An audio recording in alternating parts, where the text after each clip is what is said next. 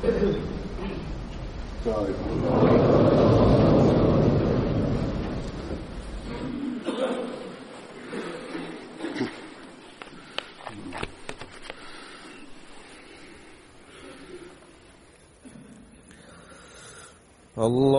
أكبر الله أكبر الله أكبر الله أكبر أشهد أن لا إله إلا الله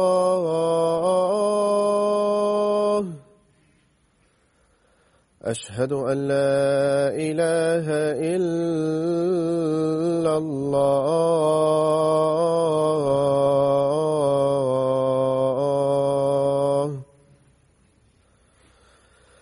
أشهد أن محمدا رسول الله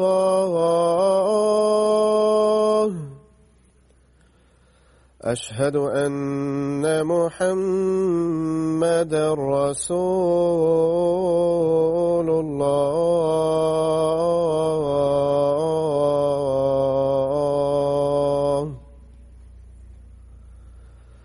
حي على الصلاة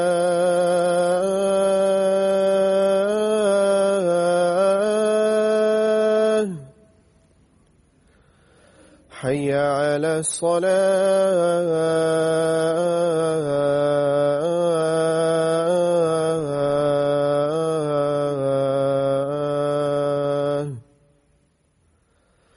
حي على الفلاح حي على الفلاح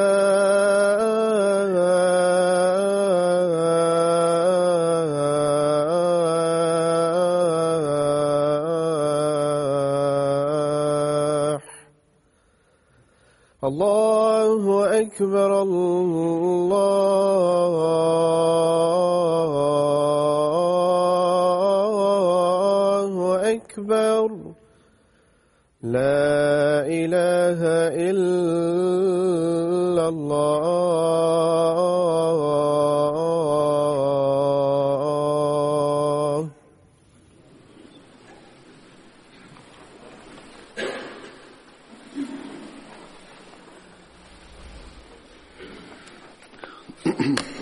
السلام عليكم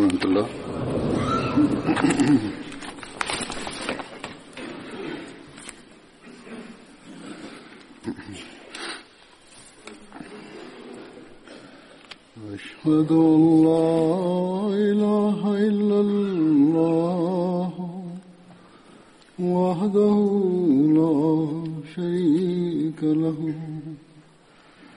وأشهد أن محمدا عبده ورسوله أما بعد فأعوذ بالله من الشيطان الرجيم بسم الله الرحمن الرحيم الحمد لله رب العالمين الرحمن الرحيم مالك يوم الدين إياك نعبد وإياك نستعين اهدنا الصراط المستقيم صراط الذين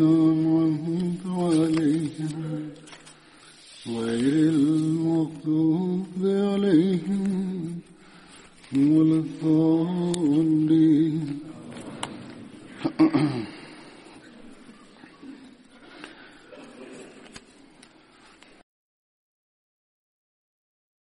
ഹസ്രത്ത് Khallad bin Amr bin ജുമൂർ Ansari സഹാബിയായിരുന്നു. ബദരി സഹാബാക്കൾ അദ്ദേഹം ഉൾപ്പെട്ടിരുന്നു. അദ്ദേഹം തന്റെ പിതാവ് ഹസ്രത്ത് അമർ ബിൻ ജമൂർ, സഹോദരങ്ങൾ ഹസ്രത്ത് മആസ്, ഹസ്രത്ത് അബു ഐമൻ, ഹസ്രത്ത് മുഅവ്വസ് എന്നിവരോടൊപ്പം ബദർ യുദ്ധത്തിൽ പങ്കെടുത്തു. ഹസ്രത്ത് അബു ഐമനെ സംബന്ധിച്ച് ഇതും പറയപ്പെടുന്നു, അദ്ദേഹം സഹോദരനായിരുന്നില്ല. ഹസ്രത്ത് അമർ ബിൻ ജമൂർ അദ്ദേഹത്തിന്റെ പിതാവ് സ്വതന്ത്രനാക്കിയ അടിമയായിരുന്നു. ബദർ യുദ്ധത്തിനായി പുറപ്പെടുന്ന സാഹചര്യത്തിൽ നബി സല്ലല്ലാഹു അലൈഹി വസല്ലം തിരുമേനി തന്റെ സൈന്യത്തോടൊപ്പം മദീനയുടെ പുറത്ത് ഒരു സ്ഥലം സുഖിയായുടെ അടുത്ത് തമ്പടിച്ചു. ഹസ്രത്ത് അബ്ദുല്ല ബിൻ ഖതാദ തന്റെ പിതാവിൽ നിന്ന് നിവേദനം ചെയ്യുന്നു, റസൂലുള്ളാഹി സ്വല്ലല്ലാഹു അലൈഹി വസല്ലം സുഖിയ മദീനയുടെ പുറത്തുള്ള ഒരു സ്ഥലമാണ്, അവിടെ ഒരു കിണറുണ്ടായിരുന്നു, അതിനടുത്ത് നമസ്കാരം നിർവഹിച്ചു, മദീനവാസികൾക്കായി ദുആ ചെയ്തു. ഹസ്രത്ത് അദീബിൻ അബി അസ്സവ്വ ബസ്ബിസ് ബിൻ അമർ ഈ സ്ഥലത്ത് നബി സല്ലല്ലാഹു അലൈഹി വസല്ലം തിരുമേനിയുടെ മുന്നിൽ ഹാജരായി. ആ തമ്പടിച്ച സമയത്ത് ചില നിവേദനങ്ങളുടെ അടിസ്ഥാനത്തിൽ ഹസ്രത്ത് അബ്ദുല്ലാ ബിൻ അമർ ബിൻ ഹറാമും റസൂൽ സല്ലല്ലാഹു അലൈഹി വസല്ലം തിരുമേനിയുടെ സമക്ഷം ഹാജരായിക്കൊണ്ട് പറഞ്ഞു, അല്ലയോ അള്ളാഹുവിന്റെ റസൂലെ സല്ലല്ലാഹു അലൈഹി വസല്ലം, താങ്കൾ ഇവിടെ താമസിച്ചത് സഹാബാക്കളുടെ എണ്ണം പരിശോധിക്കുകയും ചെയ്തത് വളരെ നല്ല കാര്യമാണ്.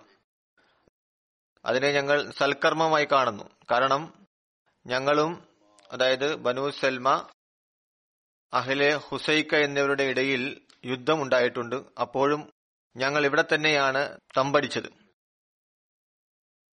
ഇസ്ലാമിന് മുമ്പുള്ള പഴയ കാര്യമാണ് വിവരിക്കുന്നത്. മദീനയുടെ പുറത്ത് സുവാബി എന്ന പേരുള്ള ഒരു പർവ്വതമുണ്ട്. ഹുസൈക്ക ഈ പർവ്വതത്തിന്റെ അടുത്തുള്ള സ്ഥലമാണ്. അവിടെ അധികമായി യഹൂദികൾ താമസിച്ചിരുന്നു. അതേ സ്ഥലത്ത് ഞങ്ങളുടെ ആളുകളുടെ ഹാജർനില പരിശോധിച്ചിരുന്നു. യുദ്ധത്തിന് പ്രാപ്തരായിരിക്കുന്നവരെ അവർക്ക് അനുവാദം നൽകുകയും ആയുധമെടുക്കാൻ ശക്തിയില്ലാത്തവരെ അവരെ തിരിച്ചയക്കുകയും ചെയ്തു. പിന്നെ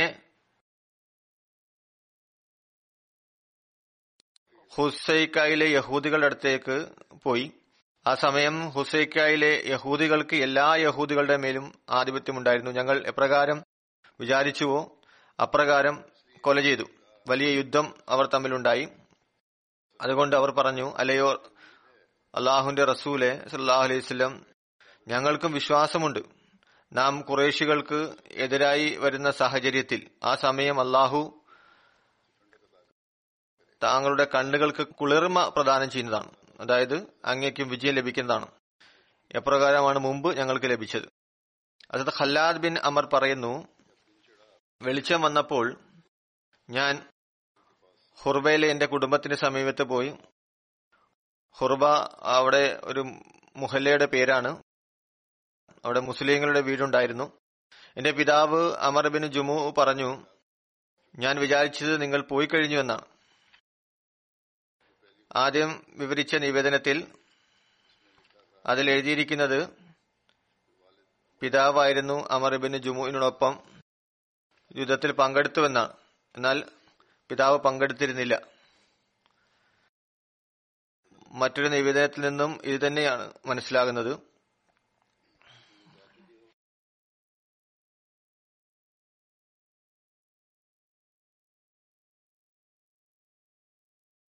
ഞാൻ അദ്ദേഹത്തോട് പറഞ്ഞു, റസൂൽ സല്ലല്ലാഹു അലൈഹി വസല്ലം സുഖിയായുടെ മൈതാനത്ത് ആളുകളെ പരിശോധിക്കുകയും എണ്ണം തിട്ടപ്പെടുത്തുകയുമാണ്. അപ്പോൾ അമർ ബിൻ ജുമു പറഞ്ഞു, എത്ര നല്ല സൽപ്രവൃത്തിയാണ്. അള്ളാഹുവിനെ കൊണ്ട് സത്യം, ഞാൻ പ്രതീക്ഷിക്കുന്നത് നിങ്ങൾ യുദ്ധം മുതൽ കരസ്ഥമാക്കുമെന്നാണ്. മുശ്രിക്കീങ്ങളായ ഖുറൈശികളുടെ മേൽ വിജയവും കരസ്ഥമാക്കുന്നതാണ്. ഏത് ദിവസമാണ് ഞങ്ങൾ ഹുസൈക്കയോട് പോരാടാൻ പുറപ്പെട്ടത്, ഞങ്ങളും അവിടെ തന്നെയാണ് തമ്പടിച്ചിരുന്നത്. മുമ്പ് നിവേദനത്തിൽ വന്നിരുന്ന ആ പഴയ സംഭവം ഇവിടെ സാക്ഷ്യപ്പെടുത്തുകയാണ്. യഹൂദികളുമായി നടന്ന യുദ്ധത്തെക്കുറിച്ച് പറയുന്നു. അതത് ഖല്ലാദ് വിവരിക്കുന്ന റസൂൽ കരീം സല്ലല്ലാഹു അലൈഹി വസല്ലം ഹുസൈക്ക എന്നതിന്റെ പേര് മാറ്റി സുഖയ്യ എന്ന് വെച്ചു. എന്റെ ഹൃദയത്തിൽ സുഖയ്യ, ആ സ്ഥലം വിലക്ക് വാങ്ങാനുള്ള ആഗ്രഹമുണ്ടായിരുന്നു. ആ സ്ഥലം എന്നാൽ എനിക്ക് മുമ്പ് തന്നെ ഹസ്രത്ത് സാദ് ബിൻ അബി വക്കാസ് അത് 2 ഒട്ടകത്തിന്റെ വില നൽകി വാങ്ങിച്ചു. മറ്റു ചിലരുടെ അഭിപ്രായത്തിൽ 7 ഓഖിയ അതായത് 280 ദിർഹം മൂല്യം നൽകി വാങ്ങി. നബി സല്ലല്ലാഹു അലൈഹി വസല്ലം തിരുമേനിയുടെ സമക്ഷം ഈ കാര്യത്തെക്കുറിച്ച് പറയപ്പെട്ടു. അപ്പോൾ അവിടുന്ന് പറഞ്ഞു, റബ്ബി ഹൽബിയ, അതായത് അദ്ദേഹത്തിന്റെ കച്ചവടം വലിയ ലാഭകരമാണ്.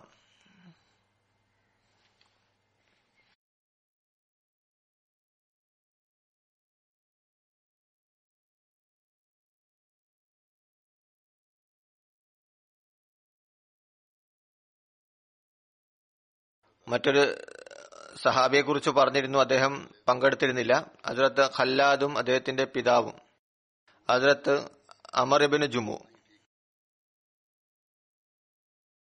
ഞാൻ പറഞ്ഞിരുന്നു, ബദർ യുദ്ധത്തിൽ പിതാവ് പങ്കെടുത്തിരുന്നില്ല. ഖല്ലാദ്, അദ്ദേഹത്തിന്റെ പിതാവ് അമർ ഇബ്നു ജുമു, ഹസ്രത്ത് അബു ഐമൻ, ഇവർ 3 പേരും ഉഹദ് യുദ്ധത്തിൽ പങ്കെടുത്തു. ഈ 3 പേരും ഉഹദിൽ ഷഹാദത്ത് വരിച്ചു. അതായത് പിതാവും ഇദ്ദേഹത്തിന്റെ സഹോദരൻ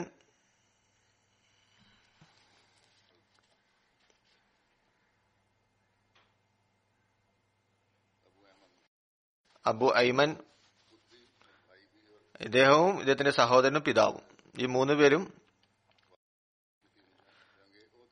ഉഹദ് യുദ്ധത്തിൽ പങ്കെടുത്തിരുന്നു. എന്നാൽ പിതാവ് ബദർ യുദ്ധത്തിൽ പങ്കെടുത്തിരുന്നില്ല. അദ്ദേഹത്തിന് പങ്കെടുക്കാൻ ആഗ്രഹമുണ്ടായിരുന്നു, എന്നാൽ അദ്ദേഹത്തിന്റെ കാലുകൾക്ക് വൈകല്യമുള്ളതിനാൽ, ഒരു കാലിൽ വൈകല്യമുണ്ടായിരുന്നു, അതിൽ ബലഹീനതനായിരുന്നു. അതുകൊണ്ട് അദ്ദേഹത്തിന്റെ മക്കൾ ബദർ യുദ്ധത്തിൽ പങ്കെടുക്കുന്നതിൽ നിന്ന് തടഞ്ഞു. അദ്ദേഹത്തെ സംബന്ധിച്ചു വരുന്ന ഹസ്രത്ത് ഖല്ലാദിന്റെ പിതാവ് ഹസ്രത്ത് അമർ ബിൻ ജുമുവിനെ സംബന്ധിച്ചു വരുന്നു, ബദറിന്റെ അവസരത്തിൽ നബി സല്ലല്ലാഹു അലൈഹി വസല്ലം തിരുമേനി ജിഹാദിനെ കുറിച്ച് പറഞ്ഞു.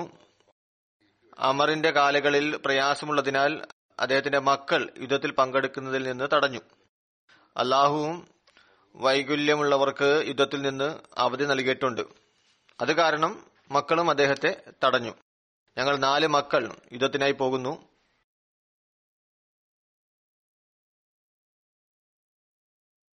ഇതുവരെ അല്ലാഹു താങ്കൾക്ക് അവധി നൽകിയിരിക്കുന്നു.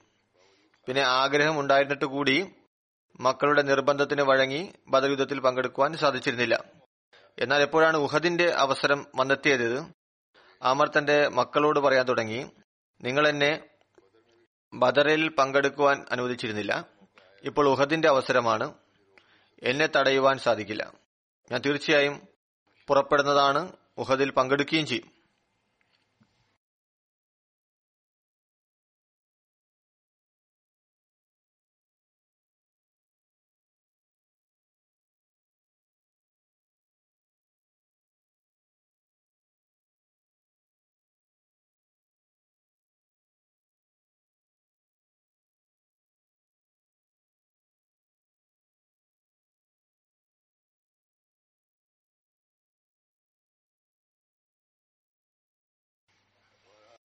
ഏതായാലും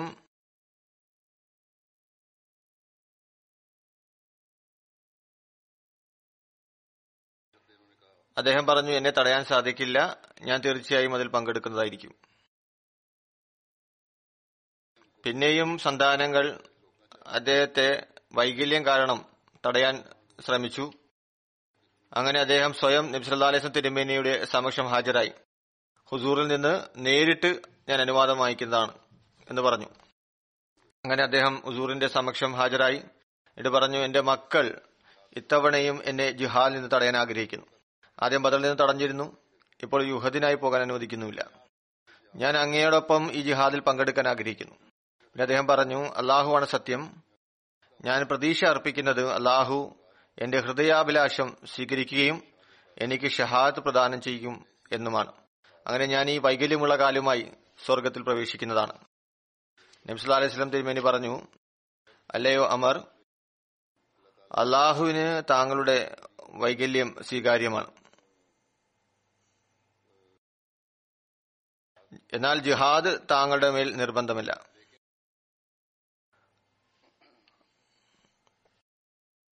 അദ്ദേഹത്തിന്റെ മക്കളോട് നബി സല്ലല്ലാഹു അലൈഹി വസല്ലം തിരുമേനി പറഞ്ഞു, നിങ്ങൾ ഇദ്ദേഹത്തെ സൽക്കർമ്മത്തിൽ നിന്ന് തടയരുത്, ഇദ്ദേഹത്തിന്റെ ഹൃദയാഭിലാഷം അത്തരത്തിലാണെങ്കിൽ പിന്നെ അത് പൂർത്തിയാക്കാൻ അനുവദിക്കുക. ഒരുപക്ഷെ അദ്ദേഹത്തിന് അള്ളാഹു ഷഹാദത്ത് നൽകുന്നതായിരിക്കും. അങ്ങനെ അമർ തന്റെ ആയുധമെടുത്തു, ഈ ദുആ ചെയ്തുകൊണ്ട് ഉഹദ് മൈതാനത്തിലേക്ക് പുറപ്പെട്ടു.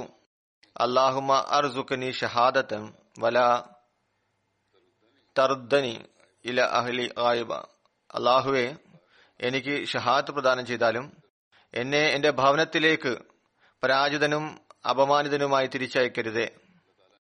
അല്ലാഹുവും അദ്ദേഹത്തിന്റെ ദുആക്ക് സ്വീകാര്യത നൽകി. അദ്ദേഹം അവിടെ ഷഹാദത്ത് പദവി കരസ്ഥമാക്കി.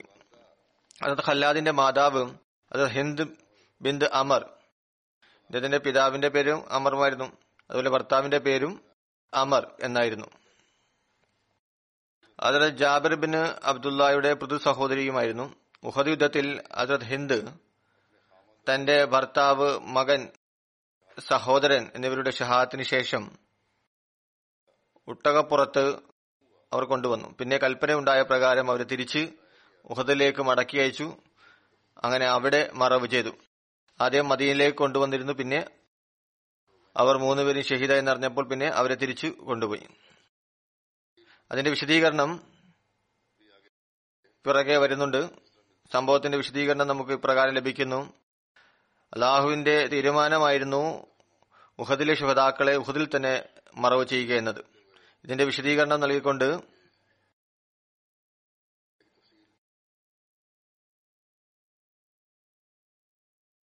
ഈ സംഭവത്തെ വിവരിക്കുന്നത് പ്രകാരം കാണാം. ഹദ്റത്ത് ആയിഷ ഉഹദ് യുദ്ധത്തെക്കുറിച്ചുള്ള വിവരങ്ങൾ അറിയുന്നതിനായി മദീനയിലെ സ്ത്രീകളോടൊപ്പം വീട്ടിൽ നിന്ന് പുറത്തു വന്നു. ആ സമയത്ത് പർദ്ദയുടെ കൽപ്പന ഉണ്ടായിരുന്നില്ല.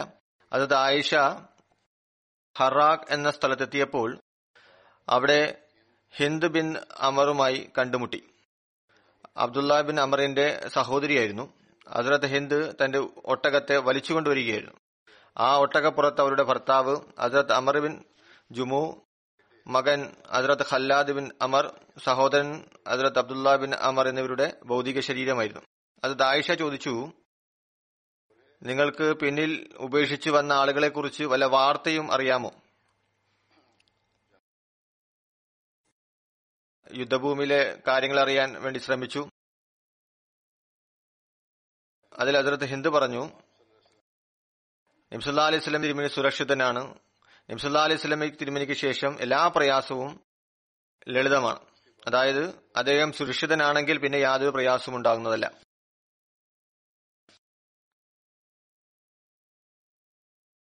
അതിനുശേഷം ഹിന്ദ് ഈ ആയത്ത് ഓതി, വറദ്ദല്ലാഹു അല്ലദീന കഫറു ബഗൈലിഹിം ലം യനാലു ഖൈറൻ വകഫല്ലാഹുൽ മുഅ്മിനീനൽ ഖിതാലു വകാനല്ലാഹു കവിയൻ അസീസ. അതായത് വിശ്വസിക്കാത്തവരെ അവരുടെ കോപത്തോടു കൂടി തന്നെ അള്ളാഹു തിരിച്ചയച്ചു. അവർ ഒരു ഗുണവും നേടിയില്ല. യുദ്ധത്തിൽ വിശ്വാസികൾക്ക് അള്ളാഹു മതി. അള്ളാഹു ശക്തനും പ്രതാപവാനുമാകുന്നു.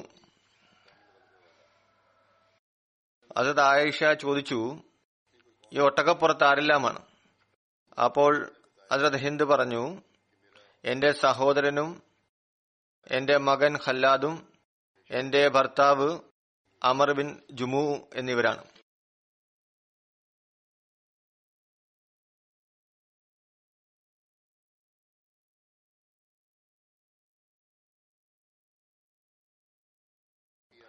ഹസ്രത്ത് ആയിഷ ചോദിച്ചു, നിങ്ങൾ ഇവരെ എവിടേക്കാണ് കൊണ്ടുപോകുന്നത്? അവർ പറഞ്ഞു, ഞാൻ മദീനയിൽ മറവ് ചെയ്യുന്നതിനായി കൊണ്ടുപോവുകയാണ്. പിന്നെ അവർ ഒട്ടകത്തെ നടത്താൻ തുടങ്ങി. അപ്പോൾ ഒട്ടകം അവിടെ തന്നെ നിലത്തിരുന്നു. അത് ആയിഷ പറഞ്ഞു, അതിൽ ഭാരം അധികമാണ്. അതിലവർ പറഞ്ഞു, ഹസ്രത്ത് ഹിന്ദ് പറയാൻ തുടങ്ങി, ഇത് രണ്ട് ഒട്ടകത്തിന്റെ ഭാരം ഒറ്റയ്ക്ക് ഉയർത്താൻ ശേഷിയുള്ളതാണ്. എന്നാൽ ഈ സമയം അതിന് വിപരീതമായി പ്രവർത്തിക്കുന്നു. പിന്നെ അവർ ഒട്ടകത്തെ നടത്താൻ ശ്രമിച്ചു. അത് എഴുന്നേറ്റു. അതിനെ മദീന ഭാഗത്തേക്ക് തിരിച്ചപ്പോൾ പിന്നെയും അതിരുന്നു. പിന്നെ അതിനെ ഉഹദിന്റെ ഭാഗത്തേക്ക് തിരിച്ചു. അപ്പോൾ ഒട്ടകം വേഗത്തിൽ നടക്കാൻ തുടങ്ങി. പിന്നെ ഹിന്ദ് റസൂൽ സല്ലല്ലാഹു അലൈഹി വസല്ലമയുടെ സമീപത്തെത്തി ഈ സംഭവത്തെക്കുറിച്ച് നബി സല്ലല്ലാഹു അലൈഹി വസല്ലമയോട് പറഞ്ഞു.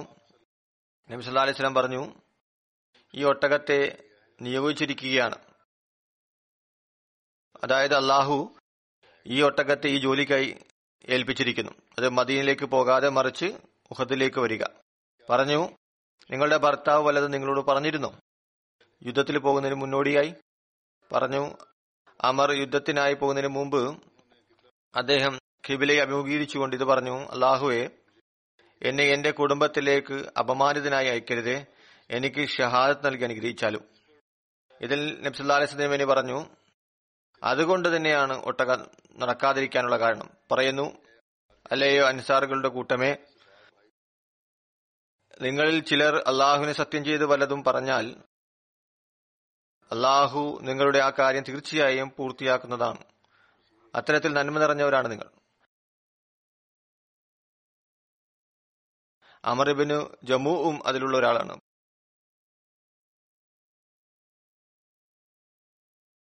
പറയുന്നു, അല്ലയോ ഹിന്ദ്, അമർ ഇബ്നു ജമുഇന്റെ ഭാര്യയോട് പറഞ്ഞു, എപ്പോഴാണ് നിന്റെ സഹോദരൻ ഷഹീദാക്കപ്പെട്ടത്? ആ സമയം മുതൽ മലക്കുകൾ തണൽ വിരിച്ചിരിക്കുകയാണ്, എവിടെയാണ് അദ്ദേഹത്തെ മറവ് ചെയ്യുന്നതെന്ന് കാത്തിരിക്കുകയാണ്.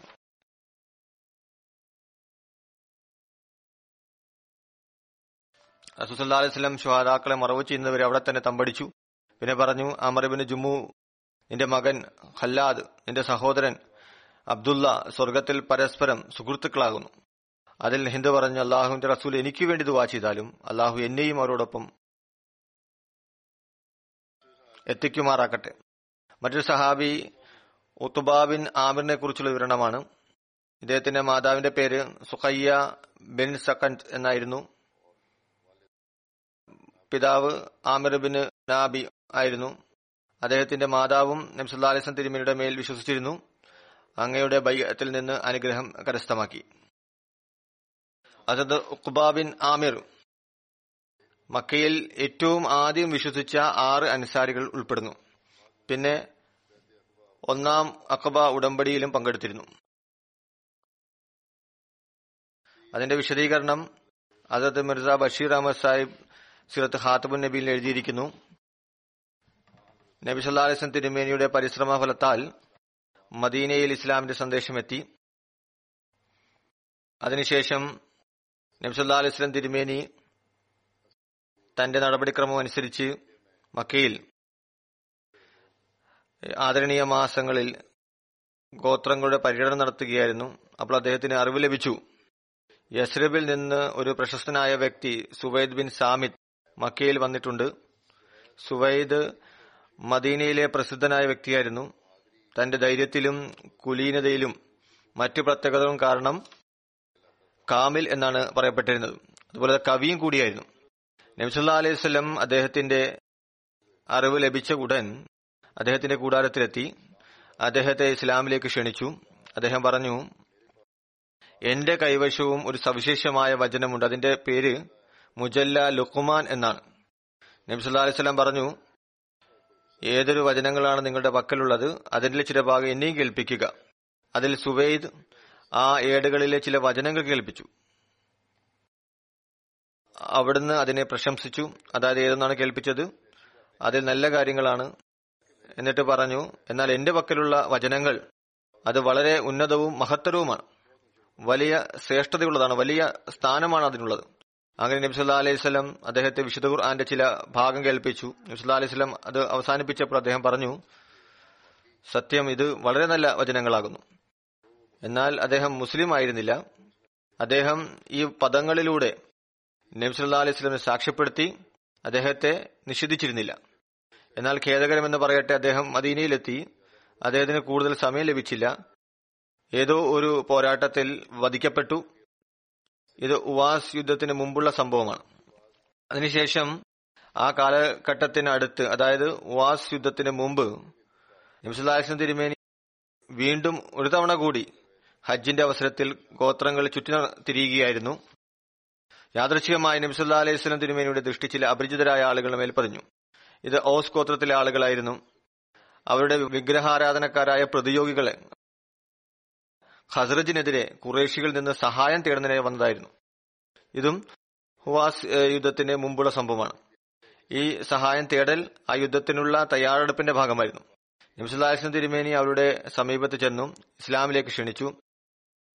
നബി സല്ലല്ലാഹു അലൈഹി വസല്ലം തിരുമേനിയുടെ പ്രഭാഷണം കേട്ട ഒരു യുവാവ്, അദ്ദേഹത്തിന്റെ പേര് ഇയാസ് എന്നായിരുന്നു, നിയന്ത്രാതീതമായി കൊണ്ട് പറഞ്ഞു, അള്ളാഹുവിനെ കൊണ്ട് സത്യം, ഈ വ്യക്തി അതായത് മുഹമ്മദ് സല്ലല്ലാഹു അലൈഹി വസല്ലം ഏതൊരു ഭാഗത്തേക്കാണ് നമ്മളെ വിളിക്കുന്നത്, ഇവിടെ എന്തിനു വേണ്ടിയാണ് നാം വന്നതിനേക്കാൾ ഉത്തമമായ കാര്യമാണ്, അതായത് യുദ്ധത്തിനായി സഹായം തേടുന്നതിന് പകരമായി അതിലും ഉത്തമമായ കാര്യം അള്ളാഹുലേക്ക് കുനിയുക എന്നതാണ്.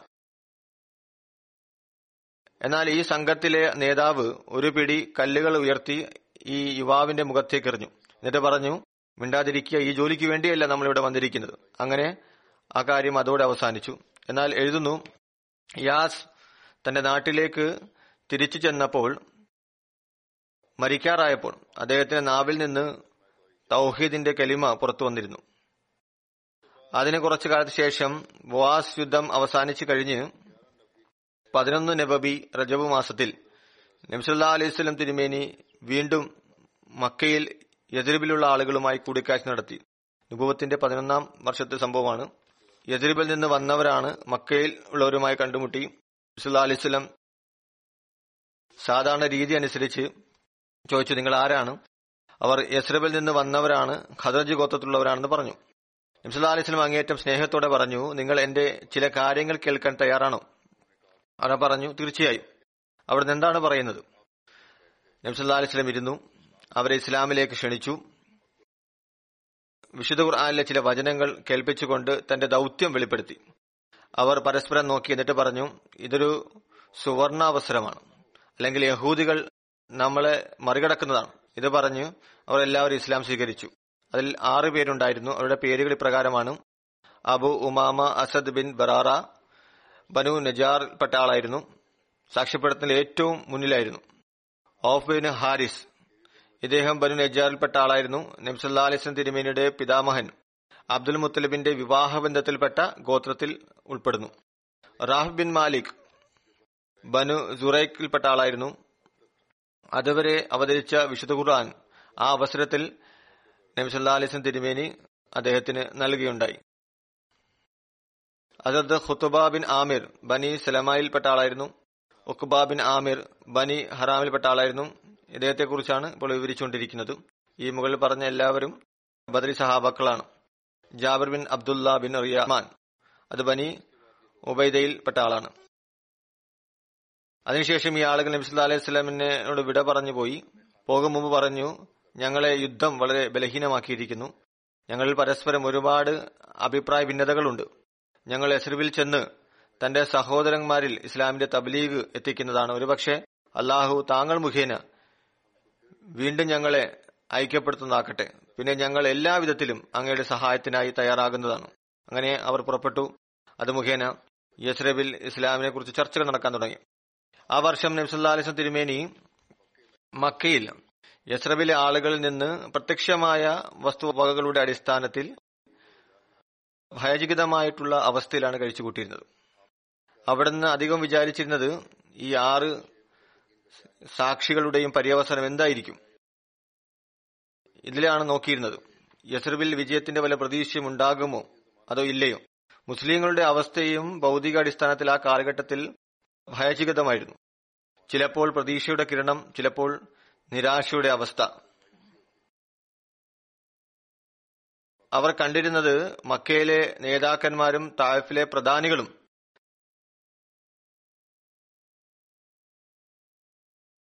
നബി സല്ലല്ലാഹു അലൈഹി വസല്ലം തിരുമേനിയെ വളരെ ശക്തമായി എതിർത്തിരുന്നു.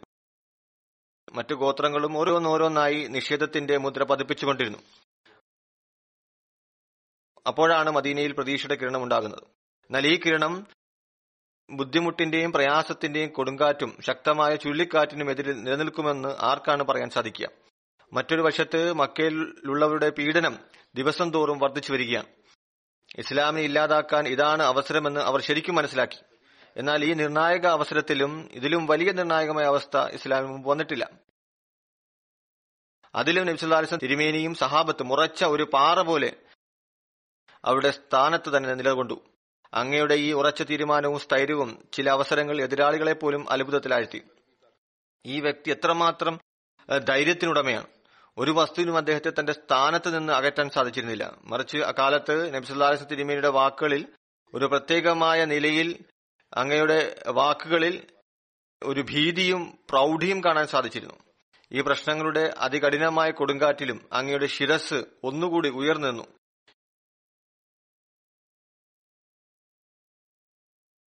ഈ ദൃശ്യം ഒരു വശത്ത് മക്കയിലെ ഖുറൈശികളിൽ അത്ഭുതമുണ്ടാക്കി, മറ്റൊരു വശത്ത് അവരുടെ ഹൃദയത്തിൽ ചിലപ്പോഴൊക്കെ പ്രകമ്പനവും കൊള്ളിച്ചിരുന്നു. ഈ കാലഘട്ടത്തെക്കുറിച്ച് സർ വില്യം മ്യൂർ എഴുതിയിട്ടുണ്ട്, ഈ ദിവസങ്ങളിൽ മുഹമ്മദ് സല്ലല്ലാഹു അലൈഹി വസല്ലം തന്റെ സമൂഹത്തിൽ മുന്നിൽ എപ്രകാരം നെഞ്ചുവിരിച്ചു എന്ന് നിന്നാൽ ചലിക്കണമെന്ന ചിന്ത പോലും ചിലപ്പോൾ ഉണ്ടാകുമായിരുന്നില്ല.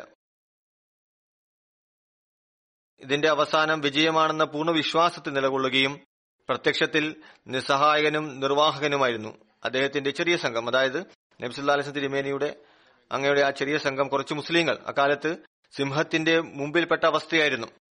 എന്നാൽ അങ്ങയെ പ്രവാചകനാക്കി അയച്ച ആ ദൈവത്തിന്റെ സഹായമാകുന്ന വാഗ്ദാനത്തിൽ പൂർണ്ണ വിശ്വാസമുണ്ടായിരുന്നു. നബി സല്ലല്ലാഹു അലൈഹി വസല്ലം ഏതൊരു നിശ്ചയദാർഢ്യത്തോടെ തന്റെ സ്ഥാനത്ത് നിലനിന്നുവെന്നാൽ വില്യമൂർ എഴുതുന്നു, അതിനെ ഒരു വസ്തുവിനും തന്റെ സ്ഥാനത്ത് നിന്ന് ചലിപ്പിക്കാൻ സാധിക്കുമായിരുന്നില്ല. ഈ ദൃശ്യം എത്ര മഹോന്നത ചിത്രം സമർപ്പിച്ചുവെന്നാൽ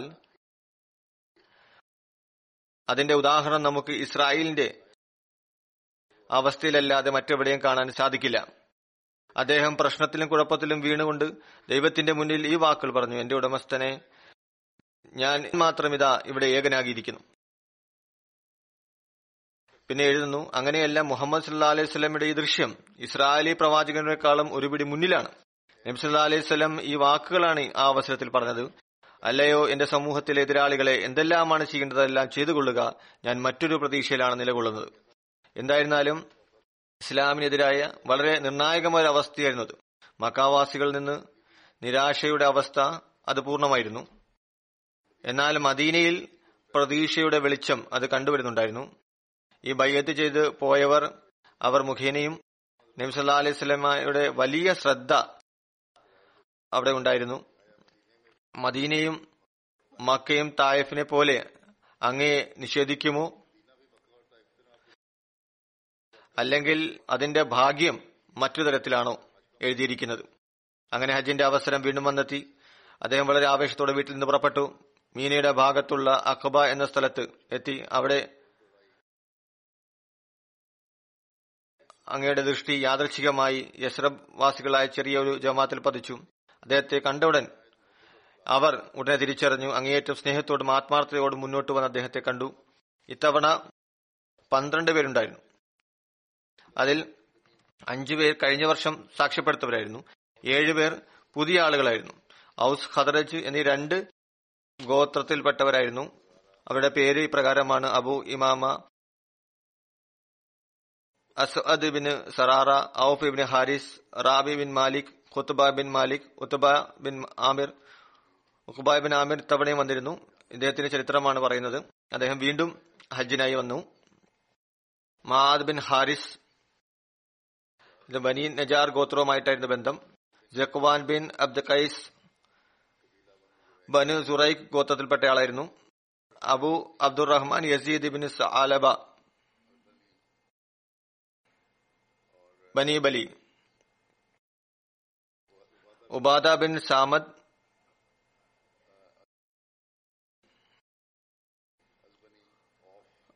അസ്ബനി ഓഫ്, അദ്ദേഹം ബനി ബലിയിൽപ്പെട്ട ആളായിരുന്നു. ഇദ്ദേഹം ബനി ഓഫിൽപ്പെട്ട ആളുമായിരുന്നു.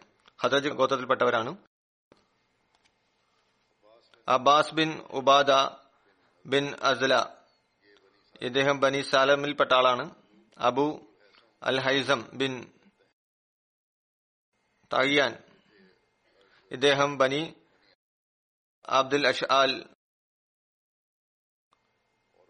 ഉബൈം ബിൻ സഅദ, ഇദ്ദേഹം അംർ ബിൻ ഓഫിൽപ്പെട്ടായിരുന്നു, ഓഫ് ഗോത്രത്തിൽപ്പെട്ടിരുന്നു.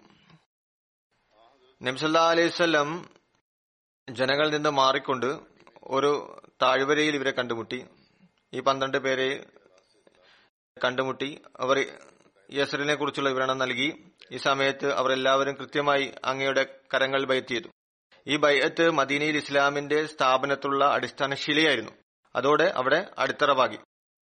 ആ സമയത്ത് ജിഹാദ് നിർബന്ധമായിരുന്നില്ല. അതുകൊണ്ട് നബി സല്ലല്ലാഹു അലൈഹി വസല്ലം തിരുമേനി അവരിൽ നിന്ന് ഈ വാക്കുകൾ മാത്രമാണ് ബൈഅത്തായി വാങ്ങിയത്: ഏതെന്നാണ് നബി സല്ലല്ലാഹു അലൈഹി വസല്ലം മേനി ജിഹാദ് ഫർലായതിനു ശേഷം സ്ത്രീകളിൽ നിന്ന് വാങ്ങിയിരുന്നത് അതേ വാക്കുകൾ ഇവരിൽ നിന്ന് വാങ്ങി. അതായത് അള്ളാഹു ഏകനാണെന്ന് വിശ്വസിക്കുക, ശിർക്ക് ചെയ്യില്ല, കളവ് ചെയ്യില്ല, വ്യഭിചരിക്കില്ല, അക്രമത്തിൽ നിന്ന് വിട്ടുനിൽക്കും, ആരുടെ മേലും കുറ്റാരോപണം ചെയ്യില്ല, എല്ലാ നല്ല കാര്യത്തിലും അങ്ങേ അനുസരിക്കുന്നതാണ്.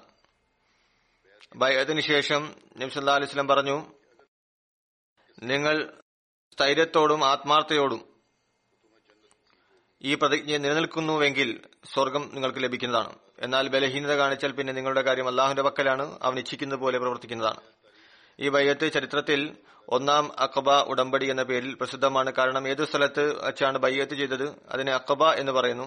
അത് മക്കയും മദീനയുടെ ഇടയിലാണ് സ്ഥിതി ചെയ്യുന്നത്. അഖബ എന്നതിന്റെ പദാർത്ഥം ഉയർന്ന പർവ്വത മാർഗം എന്നാണ്. മക്കയിൽ നിന്ന് വിട പറഞ്ഞ് ഈ 12 നവ മുസ്ലിങ്ങൾ ഇസ്ലാമിന്റെ അധ്യാപനങ്ങൾ നൽകുവാൻ ഒരു മുഅല്ലിമിനെ അവരോടൊപ്പം അയക്കുവാൻ അപേക്ഷിച്ചു. ഞങ്ങളുടെ മുഷ്രിക്കായിട്ടുള്ള സഹോദരങ്ങളെ ഇസ്ലാമിന്റെ തബ്ലീഗ് അങ്ങനെ ചെയ്യുന്നതാണ്. ഇസ്ലാം തിരുമേനി മുസാഅദ് ബിൻ ഉമേർ, അദ്ദേഹം അബ്ദുദ്ദാർ അങ്ങേറ്റം ആത്മാർത്ഥനായ യുവാവായിരുന്നു, അവരോടൊപ്പം അയച്ചു.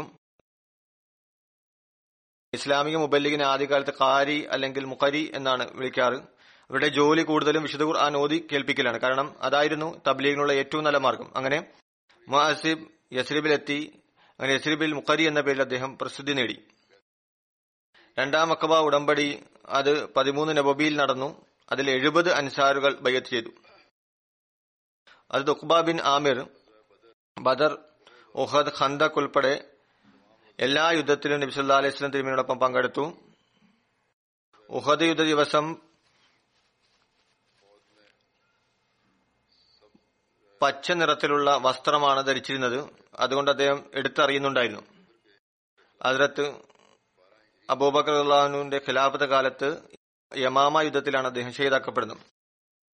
ഖുബാ ബിൻ ആമിർ നിവേദനം ചെയ്യുന്നു, ഞാൻ എന്റെ മകനെ കൂട്ടി നബി സല്ലല്ലാഹു അലൈഹി വസല്ലം തിരുമേനിയുടെ സമക്ഷം ഹാജരായി. അപ്പോൾ അവന് 9 വയസ്സ് പ്രായമായിരുന്നു. ഞാൻ പറഞ്ഞു, എന്റെ മാതാപിതാക്കൾ അങ്ങയുടെ മേൽ ബലിയായിരിക്കട്ടെ, ഞാൻ എന്റെ മകനെ അങ്ങ് ദുആ പഠിപ്പിച്ചാലും. അങ്ങനെ അവൻ അത് മുഖേന അള്ളാഹുവിനോട് ദുആ ചെയ്യുകയും അവന്റെ മേൽ അനുകമ്പ വർഷിക്കുകയും ചെയ്യട്ടെ. അങ്ങനെ അദ്ദേഹം പറഞ്ഞു, അല്ലയോ കുട്ടി, നീ പറയുക, അല്ലാഹുമ്മ ഇന്നി അസ്അലുക സിഹ്തൻ ഫി ഈമാനി വ ഈമാനൻ ഫി ഹുസ്നി ഖുൽഖിൻ വ സലാഹൻ യതബഉ നജാ. അല്ലാഹുവേ, നിന്നോട് വിശ്വാസത്തിന്റെ അവസ്ഥയിൽ ഞാൻ സുസ്ഥിരത ചോദിക്കുന്നു, വിശ്വാസത്തോടൊപ്പം സൽസ്വഭാവത്തിനായി ദുആ ചെയ്യുന്നു, പരിഷ്കരണത്തിന് ശേഷം വിജയം ചോദിക്കുന്നു. അല്ലാഹു ഈ സഹാബാക്കളുടെ പദവികൾ ഉയർത്തുമാറാകട്ടെ. ഇതിനുശേഷം ഞാൻ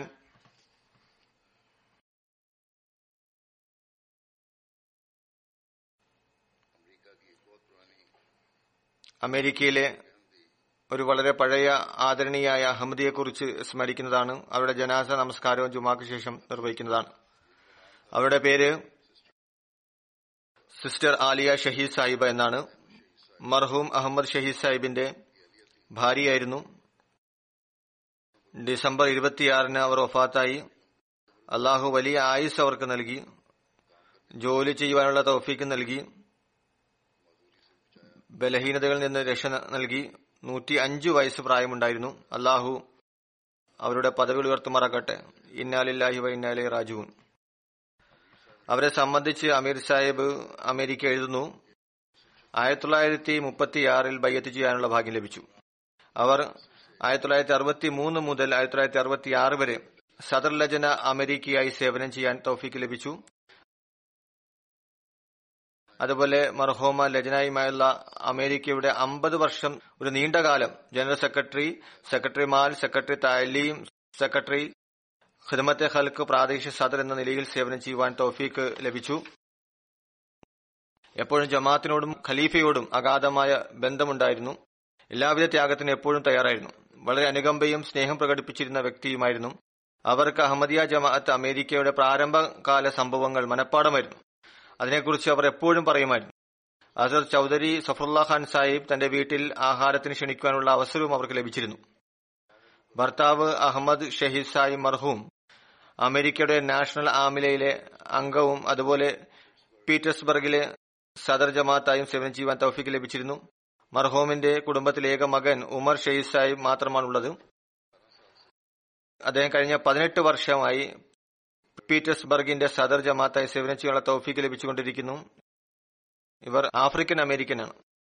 സദർ ലജന അമേരിക്ക എഴുതുന്നു സിസ്റ്റർ ആലിയയെ കുറിച്ച്. ഇവരുടെ ജീവിതശൈലി, ഇവരുടെ സംസാരം, ഇവരുടെ അനക്കമടക്കം എന്നിവ 70 വർഷങ്ങൾക്ക് മുമ്പ് അവർ ചെയ്ത ബൈഅത്ത് പ്രതിജ്ഞയിൽ ഉറച്ചു നിന്നുകൊണ്ട് പ്രവർത്തിക്കുന്നു എന്നതിന്റെ തെളിവ് സമർപ്പിക്കുന്നവയാണ്. അവരുടെ സേവനങ്ങൾ അമേരിക്കയിൽ മാത്രം ഒതുങ്ങി നിന്നിരുന്നില്ല, വിവിധ രാജ്യങ്ങളിൽ വ്യാപിച്ചിരുന്നു. എല്ലാ രചനകളും പാകിസ്ഥാന്റെ കീഴിലായിരുന്നപ്പോൾ ശാഖ സംഘടനകൾ വിദേശ രാജ്യത്തിലെ രചനകളും പാകിസ്ഥാനിലെ രചനകളുടെ കീഴിലായിരുന്നു. ആ സമയം ഹദ്റത്ത് മറിയം സിദ്ദീഖ സാഹിബ ഖലീഫത്തുൽ മസീഹ് സാനിയുടെ പത്നിയായിരുന്നു. അവർ ലോകത്തെ മുഴുവൻ രചനകളുടെയും സദർ രചനയായിരുന്നു. അവരിൽ നിന്ന് ഇവർക്ക് വലിയ അഭിനന്ദനങ്ങളും ലഭിച്ചിരുന്നു. ഇവർ എഴുതുന്നു സിസ്റ്റർ ആലിയയുടെ പേര് ഇല ലൂയിസ് എന്നായിരുന്നു. ഇവരുടെ പ്രതിശ്രുത വരൻ വില്യം ഫ്രാങ്ക് ബ്രൗണിംഗ് ആഫ്രിക്കൻ മെത്തോഡിക് ചർച്ചിന്റെ ഒരു പ്രധാന അംഗമായിരുന്നു. തന്റെ വിവാഹത്തിന് തയ്യാറെടുപ്പിൽ മുഴുകിയിരുന്നു, അതായത് വിവാഹം നടക്കാനിരിക്കുകയായിരുന്നു. അങ്ങനെ അവരുടെ വരന്റെ അടുത്ത് അഹമ്മദിയത്തിന്റെ സന്ദേശമെത്തി. വില്യം സാഹിബ് തന്റെ മാതാപിതാക്കളോടൊപ്പം അഹമ്മദ് സ്വീകരിച്ചു. അദ്ദേഹം തന്റെ പേര് അഹമ്മദ് ഷഹീദ് എന്ന് വെച്ചു. ആലിയ വിവാഹം ചെയ്തു, എന്നാൽ ബൈഅത്ത് ചെയ്തിരുന്നില്ല. അഹമ്മദ് ഷഹീദ് സാഹിബ് കുറച്ചു കാലത്തിന് ശേഷം പീറ്റേഴ്സ്ബർഗിന്റെ സദറായി തിരഞ്ഞെടുക്കപ്പെട്ടു. അദ്ദേഹത്തിന്റെ പ്രസക്തി ജമാഅത്തിന്റെ ഉള്ളിൽ മാത്രമായിരുന്നില്ല, മറിച്ച് തബ്ലീഗിന്റെ ആവശ്യത്താൽ രാജ്യം മുഴുവൻ അദ്ദേഹത്തിന് പ്രശസ്തി ഉണ്ടായിരുന്നു. ഈ കാലത്ത് അവർക്കൊരു ആൺകുഞ്ഞ് ജനിച്ചു. അവന്റെ പേര് ഇവർ ഉമർ എന്ന് വെച്ചു. ആലിയ സാഹിബ് ഭർത്തൃഗ്രഹത്തിലാണ് താമസിച്ചിരുന്നത്. അവിടെ അവർ ഭർത്തൃ ബന്ധുക്കളും ഭർത്താവും കാണാതെ ജമാഅത്തിന്റെ ഗ്രന്ഥങ്ങൾ വായിക്കാൻ തുടങ്ങി. അക്കാലയളവിൽ അവരുടെ പക്കൽ ഹദ്റത്ത് മുസ്ലിം മൗദ് അൻഹുവിന്റെ പുസ്തകം അഹമ്മദിയത്ത് അഥവാ യഥാർത്ഥ ഇസ്ലാം എങ്ങനെ എത്തിപ്പെട്ടു. അവർ അത് വായിച്ചു, ഒരുപാട് പ്രഭാവിതയായി. ചില അവസരങ്ങളിൽ വീട്ടിൽ വെച്ച് നടക്കാറുള്ള തർബീത്ത് യോഗങ്ങളിൽ പങ്കെടുക്കുവാൻ തുടങ്ങി. പിന്നെ ഒരു ദിവസം ബംഗാളി സാഹിബ്, ബഹുമാനപ്പെട്ട അബ്ദുറഹ്മാൻ ബംഗാളി സാഹിബ് മുബല്ലിഗായിരുന്നു അവിടുത്തെ, അവിടെ അദ്ദേഹത്തിന്റെ പ്രഭാഷണം കേട്ടു. അതിൽ മസീഹ് കുരിശിൽ നിന്ന് രക്ഷപ്പെട്ടതും കശ്മീരിലേക്ക് പലായനം ചെയ്തതും ഹദ്റത്ത് മസീഹ് അലൈഹി ഇസ്ലാമിന്റെ വിശ്വാസ ആദർശങ്ങളും സമർപ്പിച്ചു. ലജന സദർ എഴുതുന്നു, അവർ പറഞ്ഞിരുന്നു അതിനുശേഷം ചർച്ചിൽ പോകുന്നത് നിർത്തി പിന്നെ മസ്ജിദിൽ പോകാൻ തുടങ്ങി. അവസാനം 1936 അഹമ്മദിയത്ത് സ്വീകരിച്ചു. തന്റെ പേര് ആലിയ എപ്രകാരം വെച്ചു എന്നതിനെ കുറിച്ച് അവർ പറയുന്നു. ഒരു പുസ്തകത്തിൽ ആലിയ എന്ന പേര് വായിച്ചിരുന്നു, അതെനിക്ക് വളരെ ഇഷ്ടമായി. അഹമ്മദി ആയതിനു ശേഷം ആ പേര് ഞാൻ സ്വീകരിച്ചു. സിസ്റ്റർ ആലിയ എപ്പോഴും അറിവ് നേടുന്നതിനുള്ള പരിശ്രമത്തിലായിരുന്നു. എപ്പോഴും പള്ളി വൃത്തിയാക്കുകയും ആഹാരം പാകം ചെയ്യുകയും നമസ്കരിക്കുകയും ചെയ്തു. വെറും അറിവ് കരസ്ഥമാക്കുക മാത്രമല്ല, വിനയം കൈക്കൊണ്ട് വക്കാറാമലും ചെയ്തിരുന്നു. തന്റെ കൈകൊണ്ട് ജമാഅത്തിന്റെ ജോലികളും ചെയ്തിരുന്നു. അത് പള്ളി വൃത്തിയാക്കലും ആഹാരം പാകം ചെയ്യുക, ഈ ജോലിയായിരുന്നു ഇവർ ചെയ്തിരുന്നത്. പിന്നെ പറയുന്നു, നമസ്കരിച്ചിരുന്നു. ഞങ്ങൾ എപ്പോഴും അവരെ കണ്ടിരുന്നത് ഉന്നത ധാർമ്മിക ഗുണങ്ങൾ ഉണ്ടായിരുന്നു. രോഗികളെ പരിചരിച്ചിരുന്നു, ചന്ത നൽകുന്നതായി കണ്ടിട്ടുണ്ട്. നന്മകളുടെ ഏതെങ്കിലുമെല്ലാം പദ്ധതി എപ്പോഴും രചനകളിൽ ചെയ്തുകൊണ്ടിരുന്നു. എഴുതുന്നു, മർഹൂമയുടെ ശ്രദ്ധ എപ്പോഴും രചനകൾ തമ്മിലുള്ള ഐക്യവും സഹോദര ബന്ധമുണ്ടാക്കുന്നതിനും വേണ്ടിയുള്ളതായിരുന്നു. അതിനുവേണ്ടി അവസാന കാലം വരെ അവർ രചനകൾ അഭിമുഖീകരിച്ച് കത്തുകൾ എഴുതിയിരുന്നു. സദർ രചന എഴുതുന്നു, ഒരായത്ത് എപ്പോഴും ആവർത്തിച്ചവർ ഓതിക്കൊണ്ടിരുന്നു. ഇന്നല്ലാഹ യുഹിബുല്ലദീന യുഖാതിലൂന ഫീ സബീലിഹി സഫൻ കഅന്നഹും ബുനിയാനു മർസൂസ്.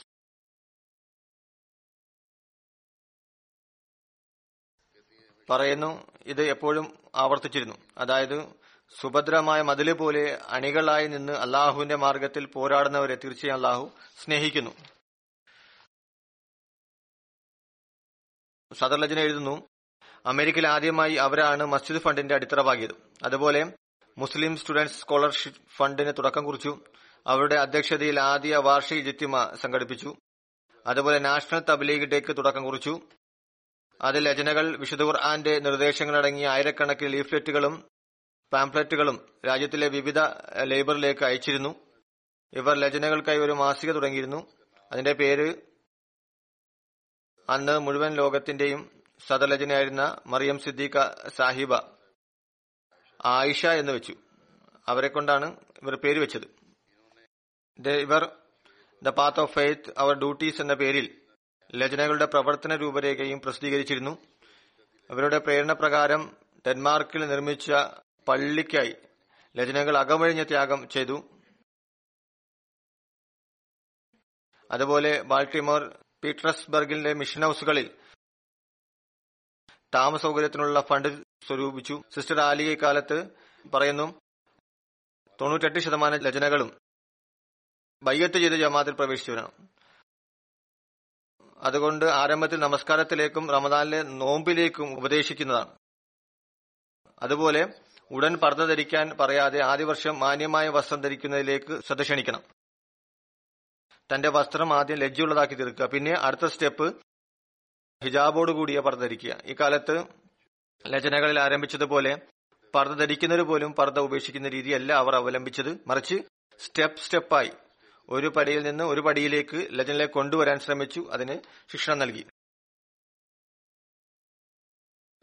സിസ്റ്റർ ആലിയ മുഴുവൻ ലജന ഖുർആൻ കരീം പഠിപ്പിക്കുന്നതിന് വേണ്ടി വളരെ പരിശ്രമിച്ചു.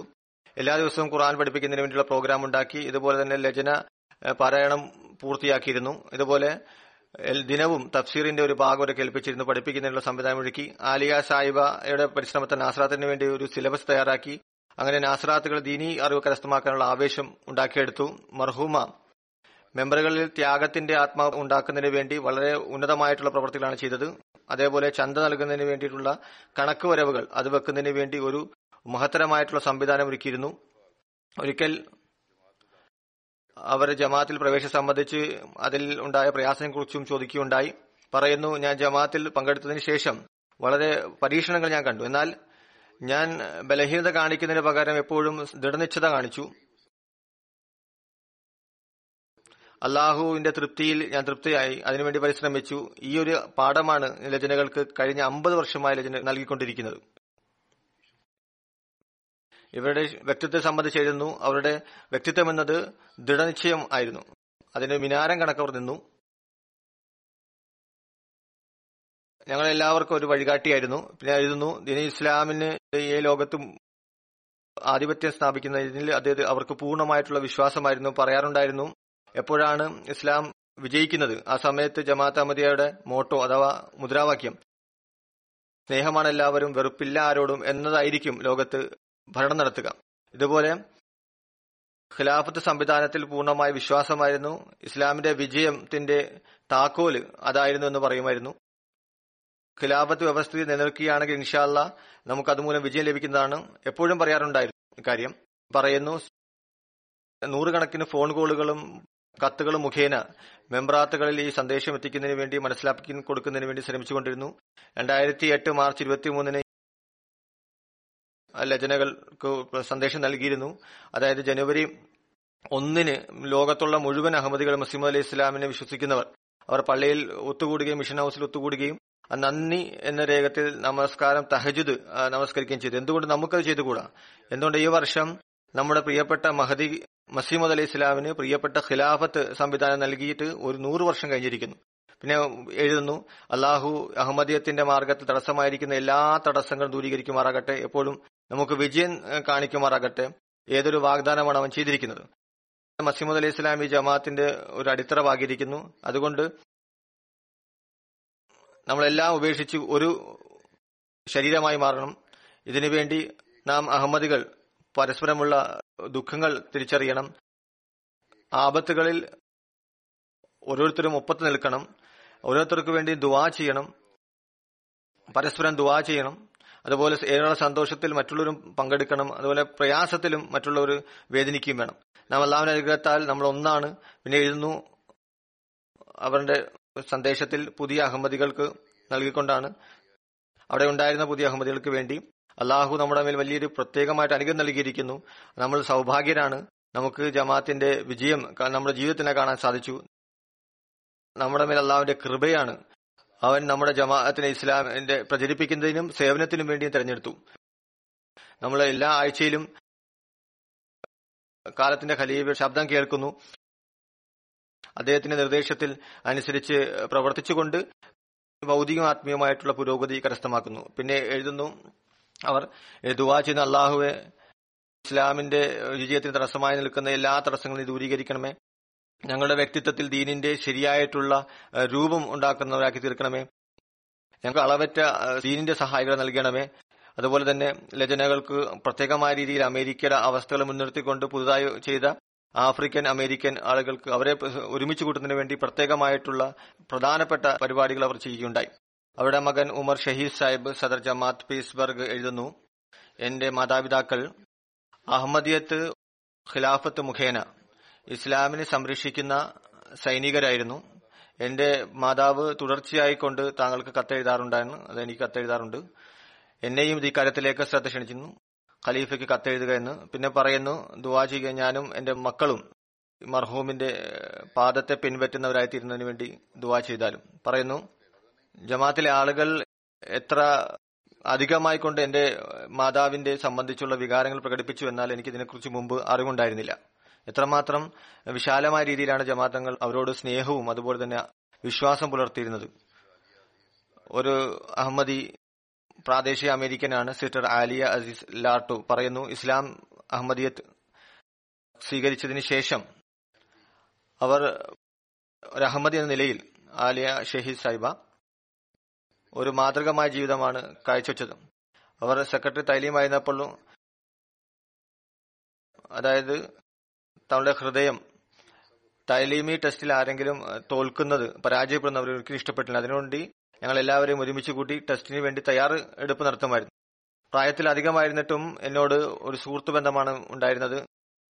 മറ്റൊരു കാര്യം ഞാൻ കണ്ടിരുന്നത്, എപ്പോഴെങ്കിലും വിജ്ഞാനപ്രദമായ ഒരു ചോദ്യം ചോദിച്ചു കഴിഞ്ഞാൽ സ്വന്തം അഭിപ്രായമോ അവിടെ ഇവിടുന്ന് പറയുന്നതിന് പകരമായിക്കൊണ്ട് അവരെപ്പോഴും ഇസ്ലാമിന്റെ അധ്യാപനം ഇതിനെ സംബന്ധിച്ച് ഉള്ളത് അത് പറയുന്നതാണ്. അല്ലാഹുവുമായി ഒരു ശക്തമായ ബന്ധമുണ്ടായിരുന്നു, അതുകൊണ്ട് ആളുകൾ ഇവരിലേക്ക് പെട്ടെന്ന് അടുക്കുമായിരുന്നു. പിന്നീട് സിസ്റ്റർ ജമീല ഹാമിദ് മുനീർ സാഹിബിന്റെ ഭാര്യയാണ്, ഇവരും പ്രാദേശിക അമേരിക്കൻ അഹമ്മദിയാണ്. പറയുന്നു, അവരെപ്പോഴും എന്നോട് പറയാറുണ്ടായിരുന്നു, എന്നെ ഒരുപാട് ഇഷ്ടപ്പെട്ടിരുന്നു. എന്റെ മാതാവ് വഫാത്തായപ്പോൾ അവർ സ്നേഹം നിറഞ്ഞ ഒരു എഴുത്ത് എനിക്ക് നൽകിയുണ്ടായി. അതിൽ എനിക്ക് മരണത്തിന്റെ ഫിലോസഫി മനസ്സിലാക്കാൻ സാധിച്ചു. മലക്കുകൾ പോലെയുള്ള പ്രവർത്തനമാണ് കാഴ്ചവെച്ചത്. എപ്പോഴെങ്കിലും സഹായത്തിന്റെയോ ഉപദേശത്തിന്റെയോ ആവശ്യം നേരിട്ട് കഴിഞ്ഞാൽ അപ്പോൾ ഒരു ഫോൺ കോളിന്റെ ദൂരത്ത് അവരെ ലഭിക്കുമായിരുന്നു. എപ്പോഴും എന്നോട് പറയാറുണ്ടായിരുന്നു, ജീവിതത്തിന്റെ ലക്ഷ്യം എന്നത് ജമാഅത്തിനെ സേവിക്കുക എന്നുള്ളതാണ്. കാലത്തിന്റെ ഖലീഫയുമായി സ്നേഹം വെച്ച് പുലർത്തുക, അത് ഈ കാലഘട്ടത്തിലെ അള്ളാഹുവിന്റെ ഭാഷമാകുന്നു. തീർച്ചയായും പൂർണ്ണമായ വിശ്വാസം, അള്ളാഹുവുമായി അഗാധമായിട്ടുള്ള സ്നേഹബന്ധം, എപ്പോഴും അതിലെനിക്ക് അസൂയ തോന്നുമായിരുന്നു. ഒരിക്കൽ ഞാൻ അവരോട് ചോദിച്ചു, നിങ്ങൾ മരണത്തെക്കുറിച്ച് ഭയപ്പെടുന്നുണ്ടോ? ഉടനെ അവർ പറയുകയുണ്ടായി, എന്റെ പ്രിയതമന്റെ അടുത്തേക്ക് പോകുന്നതിൽ ഞാൻ എന്തിനു ഭയപ്പെടണം? അവർക്ക് ഇസ്ലാമിനെ സംബന്ധിച്ചും അതുപോലെ തന്നെ ഹസ്രത്ത് മസീഹ് അലൈഹി ഇസ്ലാമിന്റെ സന്ദേശം സംബന്ധിച്ചും അഗാധമായിട്ട് അറിവുണ്ടായിരുന്നു. തങ്ങളുടെ ആയുസ് മുഴുവനും ഇക്കാര്യം ആളുകളെ എത്തിക്കുന്നതിന് വേണ്ടി ശ്രമിച്ചു. ഒരു പ്രാദേശിക American Ahmadi doctor Rashida Ahmad അവർ പറയുന്നു, അവർ സ്വയം ഇസ്ലാമിക അധ്യാപനം അനുസരിച്ച് പ്രവർത്തിക്കുന്നത് വളരെ നിർബന്ധം കാണിച്ചിരുന്നു. എന്നാൽ മറ്റുള്ളവരെ വളരെ സ്നേഹത്തോടെ ഉപദേശിച്ചിരുന്നു. അവരുടെ അനക്കമടക്കങ്ങളിൽ അള്ളാഹുവിനുള്ള സ്നേഹം തുളുമ്പുമായിരുന്നു. പറയുന്നു, എനിക്ക് ഒന്നിൽ കൂടുതൽ പ്രാവശ്യം അവരുടെ വീട്ടിൽ താമസിക്കാനുള്ള അവസരം ലഭിച്ചു. അവരോടൊപ്പം നമസ്കരിച്ചിരുന്നു, വിശുദ്ധ ഖുർആൻ പാരായണം ചെയ്തിരുന്നു. അതിനുശേഷം ഖുലഫായിൽ നിന്ന് വന്നിട്ടുള്ള കത്തുകൾ വളരെ സ്നേഹത്തോടുകൂടിയും ആവേശത്തോടുകൂടിയും കാണിച്ചിരുന്നു. ഖിലാഫത്തിനുള്ള അവരുടെ സ്നേഹം എപ്രകാരം എന്നാൽ അവർ എഴുതിയിരിക്കുന്ന പദ്യങ്ങളും പ്രഭാഷണവും കേൾക്കുമ്പോൾ മനസ്സിലാവും. അവർ കവിതകളും എഴുതിയിരുന്നു. പറയുന്നു, വളരെ വലിയ ക്ഷമ കാണിച്ചിരുന്നു. എല്ലാ മാസവും അവരെ ഫോൺ ചെയ്തിരുന്നു, അവരുടെ അവസ്ഥകൾ ചോദിച്ചിരുന്നു. അപ്പോൾ മോശപ്പെട്ട അവസ്ഥയായിരുന്നിട്ടും അവർ ഒരിക്കലും തന്നെ പരാതിപ്പെടുമായിരുന്നില്ല. എപ്പോഴും അവർ അള്ളാഹുവിന്റെ ഔദാര്യത്തെക്കുറിച്ച് പറയുകയും നന്ദി കാണിക്കുകയും ചെയ്തിരുന്നു. അതുപോലെ തന്നെ ഒരു പ്രാദേശിക അമേരിക്കൻ അഹമ്മദിയാണ് സിസ്റ്റർ അസീസ അൽഹാജ് റഷീദ് സാഹിബിന്റെ ഭാര്യയാണ്. അവർ പറയുന്നു, സിസ്റ്റർ ആലിയ ഷഹീദ് സാഹിബ സ്നേഹമാണ് എല്ലാവരോടും, വെറുപ്പില്ല ആരോടും എന്നതിന്റെ ഭൗതികമായ രൂപമായിരുന്നു. മറ്റൊരു പട്ടണത്തിലാണ് താമസിച്ചിരുന്നത്. എന്നിരുന്നാലും എന്റെ മാതാവുമായിട്ട് വളരെ അടുത്ത ബന്ധമുണ്ടായിരുന്നു. എന്റെ മാതാവിന്റെ വഫാത്തിന് ശേഷവും അവർക്ക് ഈ ബന്ധം അവസാനിപ്പിച്ചിരുന്നില്ല, മറിച്ച് എന്നോടും അത്തരത്തിലുള്ള ബന്ധമുണ്ടായിരുന്നു. അതുപോലെ അവർക്ക് മനസ്സിലാകുമായിരുന്നു എപ്പോഴാണ് എന്നിൽ അലസത ഉണ്ടാകുന്നത്? ഉടൻ ഷാഹിദ് അലിയ സാഹിബ് എനിക്ക് കത്ത് എഴുതി എന്റെ ഈമാൻ വർദ്ധിപ്പിക്കുമായിരുന്നു. പിന്നെ ഒരു ലജന മെമ്പർ എഴുതുന്നു, ഖുല്ലത്ത് സാഹിബ, 1949 ഞാൻ ആദ്യമായി അമേരിക്കയിൽ വരുന്നത്. അപ്പോഴാണ് ആലിയ സാഹിബെ സംബന്ധിച്ച് എനിക്ക് അറിവുണ്ടാകുന്നത്. ആ സമയത്ത് എന്റെ വയസ്സ് 8 വയസ്സ് പ്രായമായിരുന്നു. ആദ്യമായി അവരെ കണ്ടപ്പോൾ തന്നെ എല്ലാവരെയും സ്നേഹിക്കുകയും മറ്റുള്ളവരിൽ നല്ലൊരു സ്വാധീനമുണ്ടാക്കുന്ന വ്യക്തിത്വത്തിന് ഉടമയുമായിരുന്നു. ഖിലാഫത്തിനോട് വളരെ അഗാധമായതും സമ്പൂർണമായൊരു ബന്ധമുണ്ടായിരുന്നു. എപ്പോഴും അതിലത്ത് മുസ്ലിം മൗദ് റഹ്തലാൻഹുവിന്റെയോടൊപ്പം ചെയ്യാറുള്ള എഴുത്തുകുത്തുകളെ സംബന്ധിച്ച് പറയുമായിരുന്നു. ലജനായിമായുള്ള അമേരിക്ക ഒരിക്കലും അവരുടെ സേവനങ്ങളെ വിസ്മരിക്കുകയില്ല. ഒരു പ്രത്യേകമായിട്ടുള്ള ആത്മീയ വ്യക്തിത്വത്തിന് ഉടമയായിരുന്നു. 100 വയസ്സ് പ്രായമുണ്ടായിരുന്നു. എന്നിരുന്നാലും ജലസയിൽ പങ്കെടുക്കുന്നതിൽ വളരെ കൃത്യത കാണിച്ചിരുന്നു. നമുക്കെല്ലാവർക്കും ഇതൊരു മാതൃകയാണ്. അള്ളാഹു ഇവരുടെ പദവികൾ ഉയർത്തുമാറാകട്ടെ. ഇവരുടെ പരമ്പരയിൽ ദീനി സേവന കാര്യത്തിൽ അവരിലുണ്ടായിരുന്ന ആത്മാവും ആവേശമുണ്ടാക്കുമാറാകട്ടെ. ഏതൊന്നാണ് അവരുടെ മകൻ വെളിപ്പെടുത്തിയത്.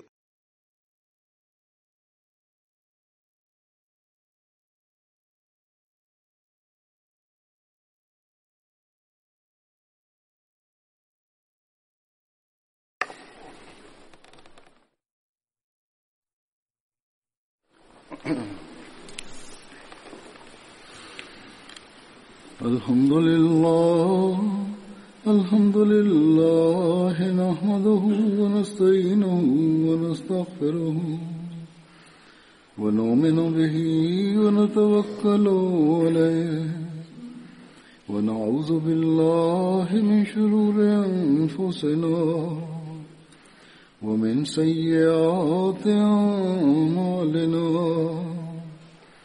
من يهده الله فلا مضل له ومن يضلل فلا هادي له ونشهد أن لا إله إلا الله ونشهد أن محمدا عبده ورسوله عباد الله رحمكم الله إن الله يأمر بالعدل والإحسان وإيتاء ذي القربى وينهى عن الفحشاء والمنكر والبغي يعظكم لعلكم تذكرون اذكروا الله يذكركم وادعوه